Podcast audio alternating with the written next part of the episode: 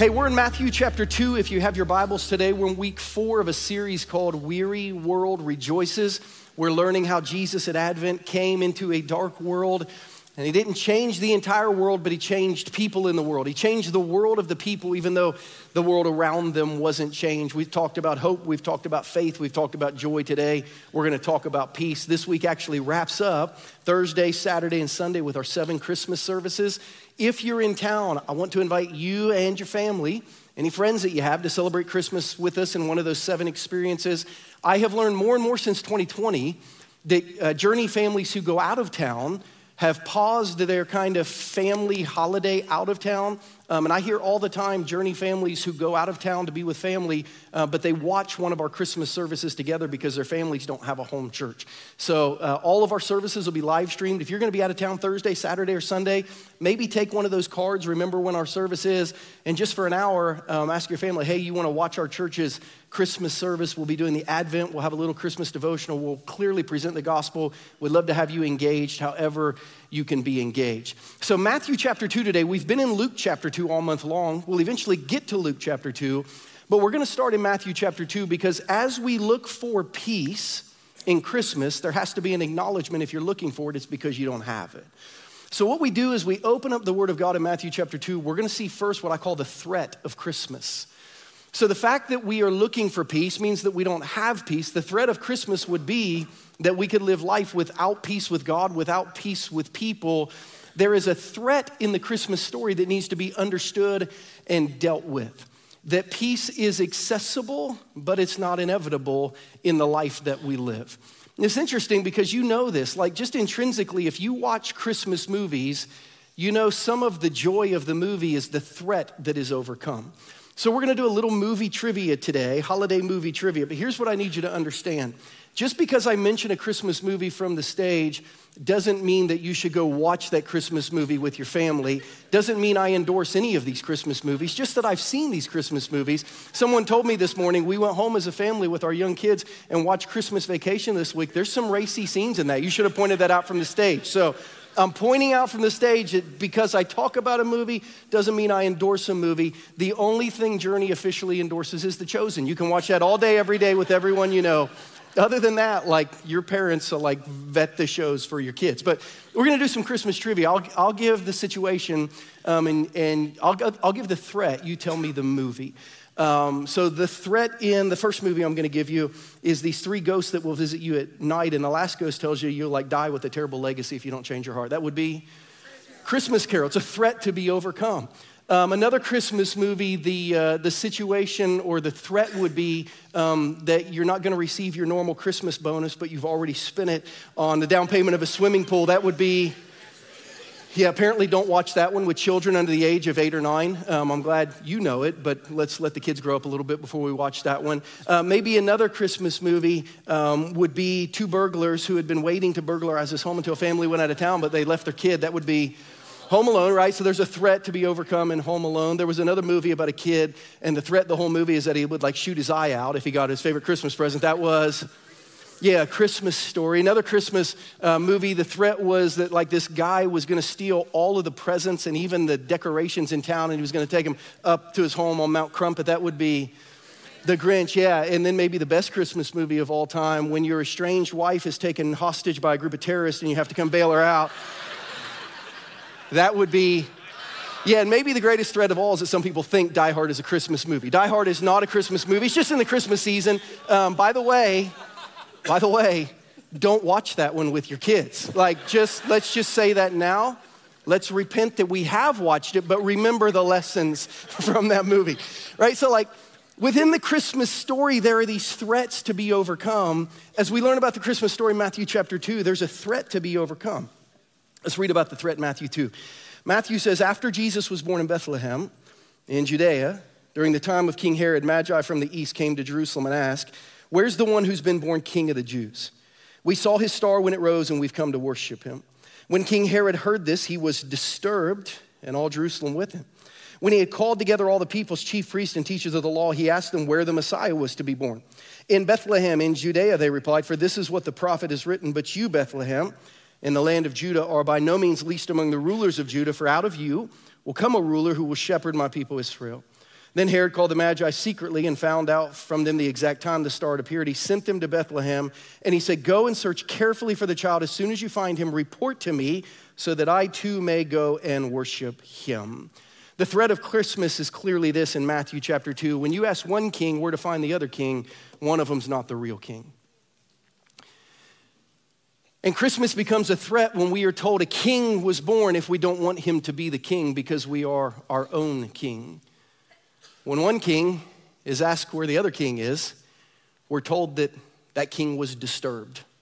And actually, everyone in Jerusalem was disturbed that somebody showed up claiming to be a king because a king would claim to have authority. The threat of Christmas is that a king has come, but for him to be your king, you cannot be the king. So we had two trips to Israel scheduled this year as a church, and um, in June and July, we were in Israel with around 40 of our college students. Uh, and one of our last stops in Galilee before we head south to Jerusalem uh, is in an ancient town called Beit Shan. Beit Shan is one of the most well preserved first century Roman cities in the entire world, um, and it's right in the middle of Israel. Go ahead and throw that picture up, guys, if you have it, that, that graphic, so that they can see the town. There it is. Um, it's an incredible place to go and walk and be a part of. But this is a town that is 15 centuries old. It's got 15 layers of kind of the civilization built into this town. So you walk through this massive Roman city that was part of the Decapolis in the time of Jesus. And then at the very end of the city, there's this tell, which is this mound of ancient civilizations built one on top of another. And the teaching that I wanted to do was at the top of the tell. Because from the top of the tell, you can look and you can see Mount Gilboa, which is very important in Old Testament biblical history. So it was about 103 degrees that day about 110 heat index, think Middle East in July, really, really hot. Um, and there's no shade there. So I told the kids and some of the adults that were with us, we're going to go up to the top. You need to take as much water as you can. On the way back, we'll get more water. You don't have to walk to the top, but I'm going to do my teaching at the top because the top represents one of the most important stories in the Bible for those of us who follow Jesus. So we got to the top, almost everyone made it. And I had them turn around and look at Gilboa, and I said, This is the place for those of us who follow Jesus, Jesus came in the line of David. This is the place where David began to be king in Israel. And one of like the probably better verse students said, wait a minute, wasn't David crowned king in Hebron, which would be about 100 miles south? And I said, yes, David was crowned king in Hebron, but King Saul died on that mountain. And David could not become king of Israel until the old king of Israel died and it is a picture of our relationship with Jesus. Jesus cannot be king of our life until we choose to die to ourselves. This is the picture. Like your salvation story is a story of two kings, and one of them has to say, He is the real king. So that's the story that we come into at Christmas. And for many Christians, for many of you who consider yourself a follower of Jesus, what I have found is that most Christians allow Jesus to become what I would call their two thirds king. Like they allow Jesus to be king of their past, they allow Jesus to become king of their eternity, but Jesus is not yet king of their present. For many followers of Jesus, Jesus is their two thirds king. I've heard, uh, I've heard salvation described as a blank sheet contract um, with Jesus that you tell Jesus when I come to you, my, my life is like a blank sheet of paper. I'm going to sign it. And Jesus, anything you fill in for me, I will do. My life is now yours. And I think for most of us, when it comes to the past, our past is a blank sheet agreement with Jesus. Jesus, you literally can have all of my past. You can write over anything in my story that you want to. My entire past, but especially my sin and brokenness in my failure, my entire past is yours. Jesus, you have a blank sheet agreement with my past. I've also found that for most Christians, eternity is a blank sheet agreement. If there is life after this one, none of us are expecting to live more than a hundred and a couple, maybe. I think all Christians say if eternity is real, if there's life after death, Jesus fill in the blank. I'll sign it. My entire eternity is given to you. Whatever you you fill it in, you fill in the blanks. My eternity is given to you. But most Christians, when it comes to their present, and Jesus says, just sign it and trust me with your life. Most of us are like, uh, I don't know about that. I'm describing your present from the moment of your salvation in Jesus to the moment you die and begin your eternity with Jesus. Most of us are unwilling to give a blank sheet agreement with Jesus to our present. It's crazy. We'll trust Jesus with 100 years from now, but 100 days from now, like we got some, we got some ideas, got some thoughts, got some plans, got some fears. So most Christians allow Jesus to be their two thirds king. 100% of my past, um, 100% of my eternity, but Jesus to give you every day for the rest of my life, I don't, um, I don't think that would be a safe agreement to make because I've been thinking and I've got, I got some things I want to do, got some plans that I made, got some fears that I would have that you might force me into. So Jesus is king of all of my past, Jesus is king of all of my eternity, but in my present, that king like hasn't totally died yet. And what's interesting, you should write this down. What I've learned as I've really studied theology carefully about Christianity, Christianity 101 tells us that Jesus cannot reign in your life until you resign from your life. And most of you still haven't turned in that resignation. You still have some plans. You still have some thoughts. You still have some desires. You're far more comfortable in the driver's seat than the passenger seat. But Jesus cannot reign in your life until you resign. And that's the thread of Christmas that Jesus has come to reign, not just to help in our lives. It's one of the reasons as we look at this kind of dynamic 100% of my past, 100% of my eternity, not very much of my present, we've said let's start small. Our goal next year is for 1%. Okay, Jesus has 100% of my past, is 100% of my eternity. Let's give him 1% of my present. And for some of you, when we look at the 1% more commitments, because you can like actually break these into minutes and hours and days and weeks, we've asked next year that you would give 1% more of your life to your walk with Jesus for kingdom movement. That'd be 14.4 minutes a day, I think an hour and 40 minutes a week, seven hours and some change a month, three and a half days a year in the generosity area. 1% more towards the tithe as you work towards 10%, or if you already tithe 1% more, but to somebody else. I'm just doing math here. Please understand my heart. I'm not trying to be hurtful, I'm not trying to be hateful. I'm just doing math, I'm just speaking truth. Based on the graphic on the screen behind me, there are far too many Christians who give Jesus 100% of their past and 100% of their eternity, and in 2023 did not give him 1% of their present. It's just math. I, am not trying to be super spiritual, I'm not trying to be judgmental, I'm just doing math if days and hours and weeks and months can be divided into time, there are a lot of Christians who, who have Jesus as a two thirds king. All of my past, 100%. All of my eternity, 100%. Less than 1% of my present. I'm really busy. I got some things going on. Christmas challenges us to do better in these areas.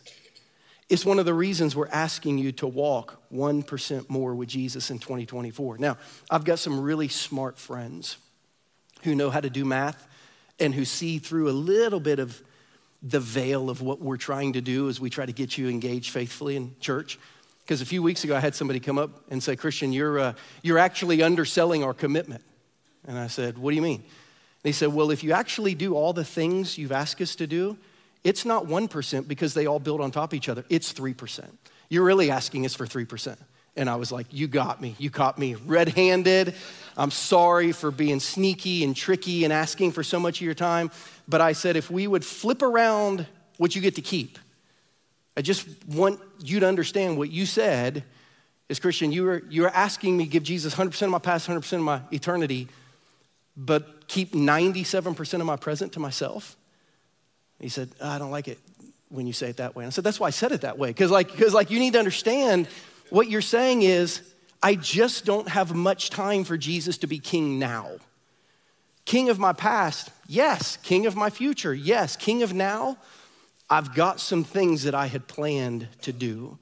Here's what you need to remember as you walk away from here and you begin to look at 2024 Jesus does not desire to be Solomon's mom in your throne room. It's not even something that he offers us. He said, what do you mean by that? There was a bunch of kings, one queen in the history of Israel for a real short span. There was only one king in the history of the united Israel or the divided Israel and Judah who had more than one throne in the throne room. It was Solomon.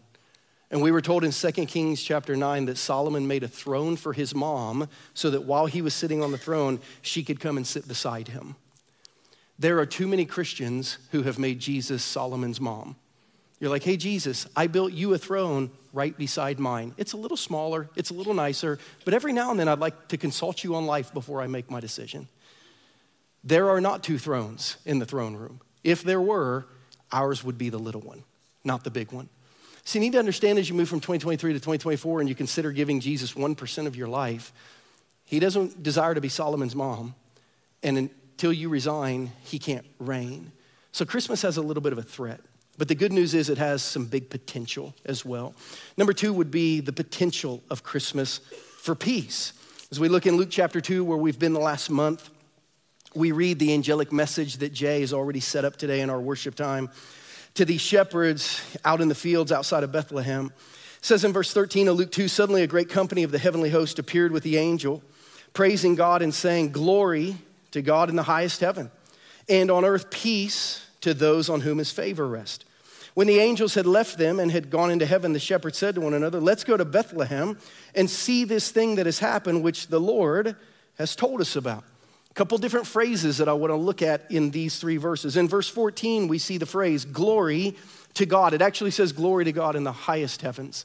Here's what you need to understand because of Jesus, we now have the ability to see God clearly. This was not something that had been announced. This was not something that had been possible. Glory to God in the highest heaven. So the word glory means to feel the weight of or to understand what matters. So the angels were saying to the shepherds, Glory to God in the highest heaven. You now have the ability to understand and feel the heart of God in the highest heaven, which had not been given to the people of Israel before. The Old Testament broke apart kind of the word heaven into three layers.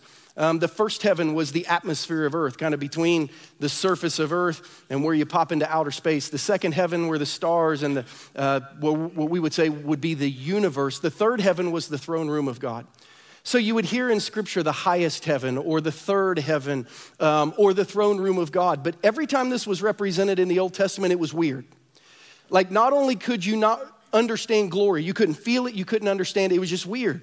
So Isaiah gets lifted to the throne room of God, and it's a bunch of weird looking angels, weird looking wheels, and weird, looking eyes, and they're flying right and left and everywhere, and they're like kind of on fire, and it's just weird. Ezekiel has a similar vision of God in the highest heavens, and it's just weird. There was no one who really understood who God is, the heart of God from the throne room of heaven. And now the angels are saying, Glory to God. You're going to understand and feel the heart of God from the highest heaven to, to now. You're going to understand it because of Jesus. Uh, Paul David Tripp, in the devotional book that we've been reading, I feel like states this really well on December 4th. He talks about this concept of glory at heaven and uh, at Christmas. And he says there's something particularly glorious about the hymns that explain and define the significance of the incarnation of Jesus Christ. Words like veiled in flesh, the Godhead see. You can see God in Jesus. Hail the incarnate deity, God who became a man or radiant beams from thy holy face with the dawn of redeeming grace. These lyrics shimmer with glory. This makes sense because they echo the glory song that the angels first sang on the night when the most glorious thing in history happened. God took on human form, God became a man. Deity took on humanity. Glory came to earth in human form. There's only one word that captures this one amazing history altering event glory. We are now able to understand the heart of God from the highest heavens. And while Jesus does not answer every question you have, he answers all the questions that you need answered. Because when we see Jesus, we see three things about God. Jesus allows us to see God's heart towards people. Jesus allows us to see God's heart towards sin, and Jesus allows us to see God's power over death. You need to understand that the Bible will not answer every question that you ever have about life, but it will answer every serious question that you need to have answered. Jesus doesn't answer every question that you ever have about life, but he answers all the important questions about who God in the highest heavens is. So if we would say, How does God love people? We would say, Look at Jesus. Jesus helps us understand God's heart towards people. If we want to know how God wants to interact with humanity, we need to look at Jesus. Jesus will tell us how much God loves humanity. I also love this second part, letter B. Jesus tells us what God feels about sin. In the left leaning, progressive, Western church that's kind of sweeping our country now as it's moved over from Europe, you'll hear a lot of people say that because God is love, sin is no big deal. That is not the story that you see when you look at Jesus. When you look at Jesus, sin is not only a big deal, it's the biggest deal. Because when you look at Jesus, you cannot look at Jesus and say, God doesn't care about sin. Because if you do that, you have to say, if God doesn't care about sin, then he certainly doesn't care about Jesus, because look what he did to Jesus. When you look at Jesus, you have to realize that God hates sin, that he punishes sin, but that he desires to forgive sin. Say, what does God feel about people? Well, look at Jesus. It will tell you everything you need to know. Maybe not everything you want to know, but everything you need to know. How does God feel about sin? Look at Jesus. It may not tell you everything you want to know, but it will tell you everything you need to know about sin and your sin and God's heart towards your sin. It'll also tell you about God's power over death. In this season of Christianity that we're living through in our country, there's a movement going on called deconstruction. And here's the process of deconstruction. Usually, kids in my generation, kids in their mid 40s, early, uh, late 30s, early 40s, who were brought up in the church, felt like they were forced to be kind of Christians in the 80s and 90s, are now trying to figure out if I really want to be a Christian. So they're deconstructing what they've been told they should be their whole life, trying to figure out if they should believe it for themselves. Anytime I meet someone on this deconstruction journey, I say, please make sure you read every piece of religious literature that's ever been published. Study every world religion that's ever been published. Before you make your final decision, go check them all out because you will find out that no one offers what Jesus offers. If you're really trying to make the best decision, study everything. I promise you, you will not find anyone who loves like Jesus, forgives like Jesus, or gives you the power that Jesus has.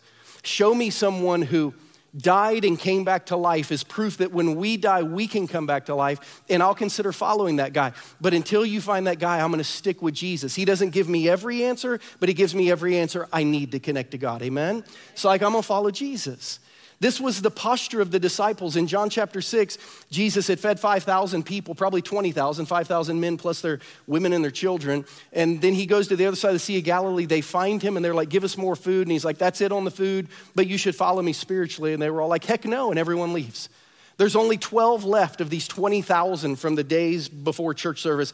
And Jesus looks at the 12 and he's like, You out too? Because I'll find new people. I'll, if, if I have to, I will. And listen to the Apostle Peter's answer in John chapter 6.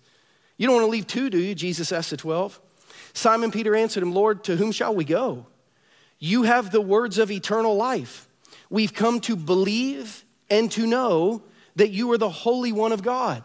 Jesus, we don't know all the answers, but we know enough answers to follow you. You haven't told us everything, but you've told us everything we need to know to be forgiven and eternal. So we're in. We don't understand everything, but we get you, Jesus, because you show us God. Glory to God in the highest heavens. And then it says, peace to those. This is different than the message I think I heard my entire life growing up. Understand, peace to those means that those who receive the Savior receive peace from God. Again, I don't know if it was just my generation or, or the people who wrote the Christmas plays that I was a part of and watched, but this just sounds different. It sounds different than the way I heard it my entire life. Luke 2:14, glory to God in the highest heaven and on earth peace to those on whom his favor rests. Didn't you always hear peace on earth and goodwill towards men? Like, didn't Jesus bring peace and good for everyone? That, like, that's what, that's what I feel like I've heard my entire life. But then I opened the Bible and I thought, that's not what it says. So then you go back to the original language in the Greek and you're like, what exactly does it say? Does it say that God brings peace to everyone or that God only brings peace to Christians? It's actually interesting and it says it's a little bit of both.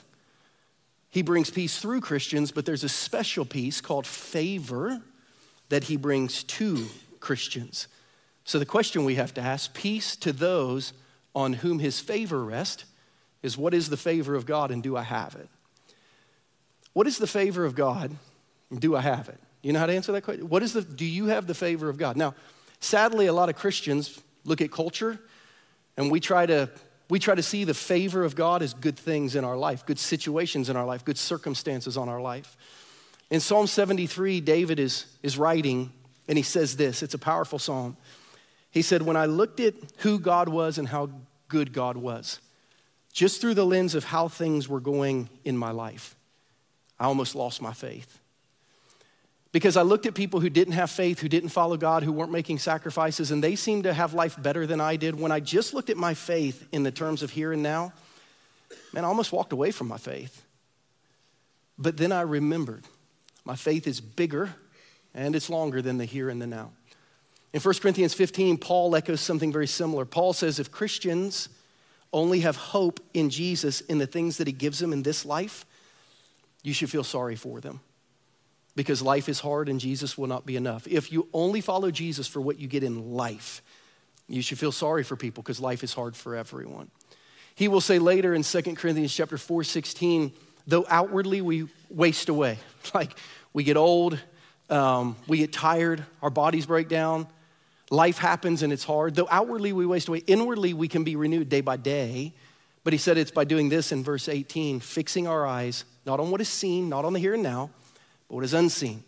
Because what is seen is temporary. I cannot judge God based on my temporary circumstance. What is unseen is eternal. I have to think through the lens of the eternal. I think so many times we're not sure whether or not God's favor is resting on us because our life doesn't feel like everything's going 100, like things are not perfect. Uh, my son Christian got home from college Monday and we made a quick trip to the mountains of Colorado to go ski and flew out Thursday, ski Friday, um, flew back. And we were on the uh, lift with a, with a guy from Detroit who'd grown up in Breckenridge where we were skiing. And as we were riding the lift up, it was like, hey, where are you from? He's like, I'm actually from here, but I live in Detroit. Uh, he was kind of a young businessman, probably in his late 20s, maybe early 30s. I was like, Well, how long are you in town? And he was like, Thankfully, two weeks. He's like, Man, life has just been going so crazy. He's like, I need these two weeks on the mountain just to get away from my normal life. I said, Yeah, I get that. And then he said this never, I never even asked him his name. Then he said this I've also deleted all my social media for the next two weeks because I find out that they're, I found that they're bad for my mental health. And I said, Why is that? He said, Because I feel like I spend my entire life looking at what I don't have and stepping into arguments that other people are having. And I just feel like when I'm watching the world from a comparison issue, what they have versus what I don't, it just it, it hurts my mental health. So I've just come to ski every day for two weeks and to stay off social media. I thought, man, there's a lot of Christians who base the goodness of God on that comment. They base the goodness of God towards them based on what they see happening to others, rather than on what Jesus has done for them. So it's an important question. What is the favor of God? The favor of God is a relationship, an eternal relationship with God through his son Jesus. The favor of God is really four very specific things. Let me read through some New Testament text for you. In 1 Peter 3:18, Peter says, Christ suffered once for sins, the righteous, Jesus, for the unrighteous, Christian, to bring me to God. He was put to death in the body, but made alive in the spirit. What does it mean to have the favor of God? It means that Jesus died for your sin in your place. That's what it means to have the favor of God in your life. It also means Romans 8, 3 and 4, he condemns sin in the flesh in order that the righteous requirement of the law, perfection to be in a relationship with God, might be fully met in us who don't live according to the flesh, but according to the Spirit. What does it mean that God's favor rests on me? It means Jesus died for your sin, but he lived for your righteousness. There is a requirement of perfection to live in a relationship with God that Paul says we don't have, but Jesus had it, and he said, You can borrow mine. That's what it is to live in the favor of God. Romans 8:34 said the favor of God is also this Christ Jesus who died, more than that who was raised to life is at the right hand of God and is also interceding for us. If you're a follower of Jesus, I do not know how your life is going, but I know how your spiritual life is going. Jesus died for your sins so you wouldn't be punished. Jesus lived for your righteousness because you're less than perfect. And he prays every moment of every day for your soul and for your life and what's going on. That is the favor of God that Jesus loved me enough to die for me, live for me, and he prays for me all day, every day. That's who Jesus is to me. Life is hard, but I don't base the favor of God on what's going on around me, but in what Jesus did for me. And then in, Rome, in Mark chapter 8, he calls us to be on mission with him. It says he called the crowd to him along with his disciples and said, Whoever wants to be my disciple must deny themselves, take up their cross, and follow me. For whoever wants to save their life will lose it, but whoever loses their life for me and for the gospel will save it. What is the favor of God? It's that Jesus was punished for your sin. It's that he allows you to borrow his righteousness. It's that he prays for you every day and he invites you in his mission to help the world know who he is. Peace to those on who his favor is. Peace to those who have made peace with God through Jesus. That's what it means to have God's favor rest on you. But it doesn't stop there. There is a second element. Jesus is not just for Christians. Glory to God in the highest, but on earth, peace. If peace to those means those who receive the Savior receive peace from God, on earth, peace means those who receive the Savior offer peace to the world. That is the mission of God. Once you receive peace, you now exist to give peace. Glory to God in the highest heaven, and on earth, peace to those whom his favor rests. You could maybe say it this way Jesus offers peace to those who will follow him. Listen closely, I'm almost done.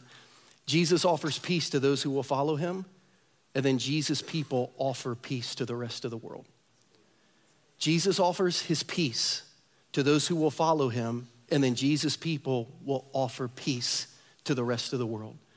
But mainly in two areas relationships, very specifically, broken relationships, and people's broken relationship with God. And as we close this service, maybe this is the Christmas part of this message that you needed to hear. Maybe you, between now and the end of the year, need to begin to try to figure out how to live at peace with somebody right now that you're living in conflict with. Because Jesus gives peace, but then Jesus' people bring peace. Let me give you a few verses to think on as we process busted relationships in your life. Jesus said in Matthew 5 9, his followers would be called peacemakers. Blessed are the peacemakers, for they will be called children of God. People who follow Jesus will exist to bring peace to broken areas of their life. Romans 12 18 will say it this way as long as it depends on you, as far as it depends on you, live at peace with everyone. It might not be easy, it might not be your fault. But your response can be to live at peace with people. But Ephesians 4 says that may take forgiveness, but you can do that because it was done for you. Let's look at this screen and step back for a minute. As 2023 comes to a close, what is the relationship in your life that has lost peace that you might be able to be a peacemaker in? At least as far as it depends on you because you're willing to forgive like you've been forgiven. For some of you, it's your spouse. You're still married, sleep in the same bed, you're sitting in the same row, but you both know there's no peace. Jesus' followers will attempt to be peacemakers as far as it depends on them by being willing to forgive. For some of you, it's your kids, especially for some of you, your adult kids, or for some adult kids, it might be your parents. Like you just know there's just not a peace there. For some of you, it's like your in laws that you consider outlaws. Peace has kind of been broken. But you're a Christian. That means you're a peacemaker. And as far as it depends on you, you can choose peace because you know how the forgiveness thing works. For some of you, it might be a friend or neighbor, it might be a coach, it might be a teammate, might be a coworker, might be a boss, might be an employee. There was peace, there's not now. But you're a Christian, which means you're a peacemaker. So, as far as it depends on you, you can choose peace. Some of you are not even going to tell them you've forgiven them, but you're going to choose to forgive and live at peace. Your whole Christmas holiday is going to be different because you acted like a Christian and became a peacemaker. That's one area where Christians bring peace. The greatest area is our mission in life to help people make peace with God. This is where verse 15 says we invite people to Bethlehem. The angels told the shepherds, This Jesus guy is in Bethlehem. You need to go see him. And they were like, Let's go to Bethlehem and find Jesus. Thursday and Saturday and Sunday at our church will be Bethlehem. We'll be presenting to people baby Jesus and the salvation that he offers. And then we'll pray their heart responds. Why do we do that? because it's our mission to offer peace. In 2 Corinthians chapter 5, Paul said, Therefore, if anyone is in Christ, the new creation has come. The old is gone, the new is here. All this is from God who reconciled us to himself through Christ and gave us the ministry of reconciliation. That God was reconciling the world to himself in Christ, not counting people's sins against them, and he's committed to us this message of reconciliation. Journey for many of you, this will be your last Sunday in church because to be traveling for the holidays, busy on New Year's Eve. But do not leave today without committing to be a messenger of peace. If there's a busted relationship in your life, you can choose peace. And if you know someone who doesn't know Jesus, you can introduce peace, but you got to be active in that. What has God said to your heart today? And what do you need to do to respond and kind of step into what you've heard? Our reflection questions will be on the screen, just allow you to kind of think, process, answer some questions, pray. After those are up there, I'll come close us in prayer. But as we enter this moment, God, we pray you'd open our hearts to hear what you want us to hear as we answer these questions. Let us seek the Holy Spirit's voice in the answer. And God, let us commit things to prayer that will bring the peace on earth that Jesus has brought to our life through salvation. It's our prayer. We ask it in Jesus' name. Amen. I'll be back in a couple minutes to close this.